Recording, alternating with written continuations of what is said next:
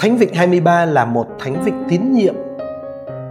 Ở đó, người cầu nguyện diễn tả lòng tin tưởng và sự tín thác của mình vào Thiên Chúa.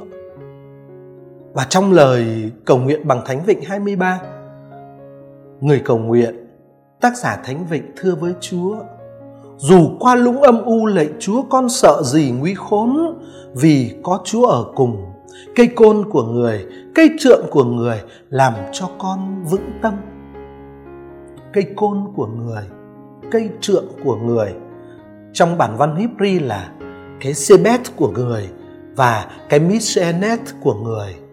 Đó là hai dụng cụ của người mục tử, của người chăn chiên. Với cái sebet là chiếc gậy, người chăn chiên sẽ dẫn đàn súc vật đi tìm đồng cỏ.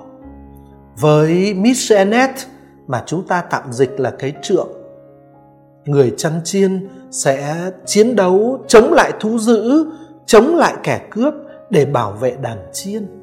Sebet và Mishenet, cây côn và cây trượng trong tay người mục tử là để dẫn dắt và để bảo vệ đàn chiên.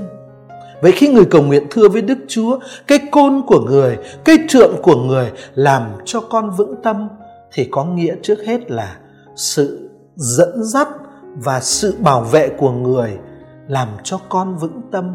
Lạy Chúa giàu có lũng âm u, con sợ gì nguy khốn vì có Chúa ở cùng. Cây côn của Ngài, cây trượng của Ngài làm cho con vững tâm. Có một số học giả còn đi xa hơn khi cho rằng Sebet và Misenet ở đây, cây côn và cây trượng ở đây là biểu tượng của công lý và lòng thương xót của Thiên Chúa. Và như thế, với Sebet, người ta nghĩ đến lòng thương xót.